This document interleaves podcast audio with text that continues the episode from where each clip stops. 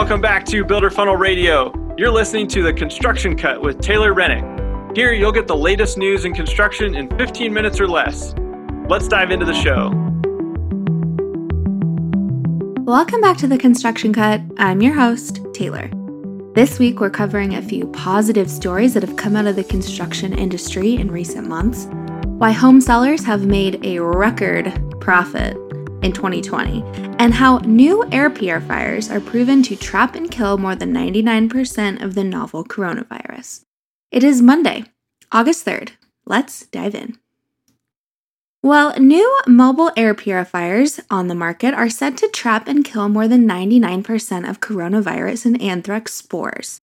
These mobile air purifying units are on their way to schools in Texas and will be there for the beginning of the new school year.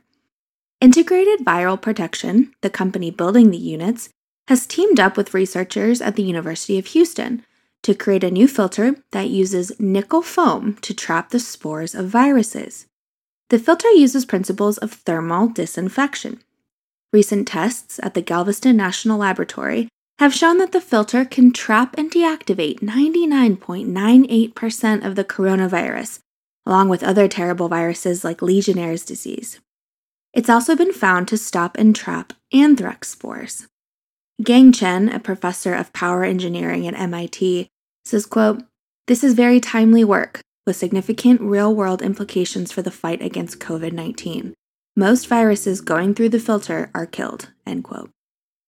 Another lab worker said that at the high temperatures, the likelihood of virus survival is about the same as the likelihood that the sky will fall tomorrow. Integrated Viral Protection is planning on producing 20,000 more mobile units by next year. The plan is to send the units to schools in Texas, Florida, and Arizona. Well, a new article from Realtor.com is highlighting the record profits that home sellers have made this year amid surging cases of coronavirus. Home sellers this year have made an astonishing 36% on their sales in the second quarter of 2020. According to Realtor.com, that shakes out to about $76,000 of profit per home.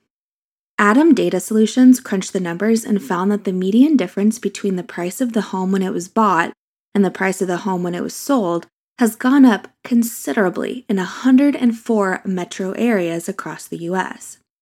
Such large profits are, of course, due to historically low mortgage rates and a remarkably low inventory. Todd Teta at ATTOM says, quote, The housing market across the United States pulled something of a high wire act in the second quarter, surging forward despite the encroaching economic headwinds resulting from the coronavirus pandemic. Profit margins hits new records as prices kept climbing, with few indications that the impact of the virus would topple the market. End quote. Well, a new study is suggesting that construction workers are more likely to engage in risky behavior. A new study published in the Journal of Occupational and Environmental Medicine found that risky behaviors that contribute to higher health risks are more common in construction workers than in any other industry. It's been found that construction workers who exhibit these risky behaviors are more likely to experience work related injuries. The study identified six risky behaviors that are found to be prevalent in the construction industry. They are smoking, using smokeless tobacco, binge drinking, getting less than seven hours of sleep a night, no physical activity outside of work, and not always using a seatbelt. Because of the high prevalence in a physically demanding industry, Researchers emphasize that targeted healthcare programs would likely benefit from health programs and targeted interventions that explicitly handle construction related hazards. Stuart Binstock, who runs the Construction Industry Alliance for Suicide Prevention, has created a list of potential danger signs for employers to be on the lookout for. An employee may be in distress if they are demonstrating a decrease in productivity, acting anxious or reckless, appearing sad or depressed the majority of the time, showing a decrease in problem solving ability, and showing increased conflict with coworkers or managers. The organization also provides training materials to further help supervisors and project managers identify potentially risky behavior. More information can be found at preventconstructionsuicide.com. If you've followed Builder Funnel for even a little bit, you know we're huge believers in the inbound marketing methodology. One of the most important phases is the client delight phase. By delighting customers, you turn them into promoters of your business and your brand. The only way to get people to go out of their way to sing your praises is to wow them throughout the process. This is something the guys over at BuildBook are helping you do.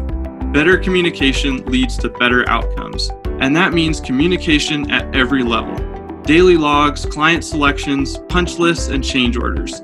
Today, that communication gets super fragmented between email, text, and phone calls, and inevitably, things fall through the cracks. With BuildBook, everything funnels through one simple app, keeping everyone on the same page and your clients filled with delight. No more digging through texts or random emails looking for client approvals. Just one place to see everything going on with a project. And as a reminder, they're offering a special deal to all Builder Funnel Radio listeners. Hit pause right now and text BuildBook to 33777 for a free trial of the software plus 45% off the first year. All right, let's get back to the show. Well, Virginia has become the first state to issue a COVID 19 emergency temporary standard for ongoing construction. The new standard, which went into effect last Monday, requires all employers to strictly enforce social distancing measures and mask requirements for employees that interact with customers. When social distancing is not possible on the job, it will be required to have hand washing stations or hand sanitizer available at all times. It also stipulates that all employers in Virginia must encourage employees to self monitor themselves for COVID symptoms, develop reporting procedures for employers that are experiencing symptoms, enable flexible sick leave policies, and to not make any decisions about employees returning to work based on antibody testing. Finally, the new Virginia requirements ask that employees and some contractors are trained by their employer on the requirements of the new emergency safety standards. Other requirements include further explanations on PPE standards. The emergency standards are slated to be in effect for the next six months, unless replaced by permanent standards. Along with Virginia, Oregon is poised to become the second state to enact the strict virus preventing measures and is slated to begin their emergency temporary standards on September 1st. Well, I feel like I need to send things out on a high note, so for our last story, we're going to share some positive news. I stumbled upon a great article from John Burns Real Estate Consulting, and it's part of a series they're calling The Light. The idea is to highlight positive things and new opportunities in the housing industry. So this week, they've shared a few inspirational wins I wanted to pass along to you all. Here's the first one. So, back in April, a group of 20 homebuilders partnered with suppliers to donate more than 200,000 pieces of personal protective equipment to first responders on the front line of the pandemic. Kohler used its capabilities as a large scale manufacturer to start making face shields and has reportedly produced around 9,000 new shields a day. The builder Taylor Morrison surprised deserving couple with a wedding ceremony on the site where their new home is being built. The bride has been working 14 hour shifts on the front lines.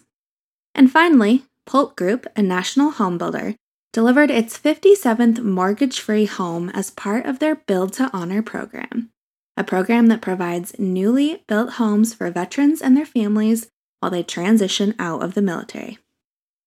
I appreciate the team at John Burns for rounding up some positive, inspirational stories as we continue facing tough challenges here in 2020.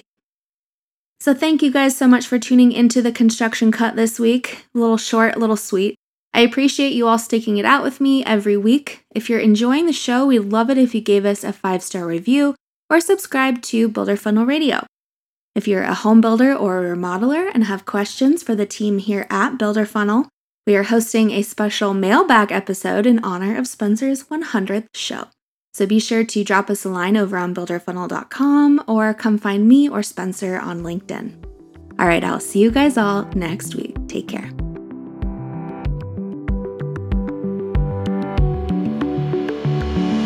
Thank you so much for listening to the Construction Cut on Builder Funnel Radio. If you got value out of today's episode, please do one of two things for me. Share it with a friend by clicking the share button in your podcast player and then texting it or emailing it to them. Or leave us a review. This is a free podcast, so spreading the word really helps us keep Builder Funnel Radio going. Thanks, guys. We'll see you next time.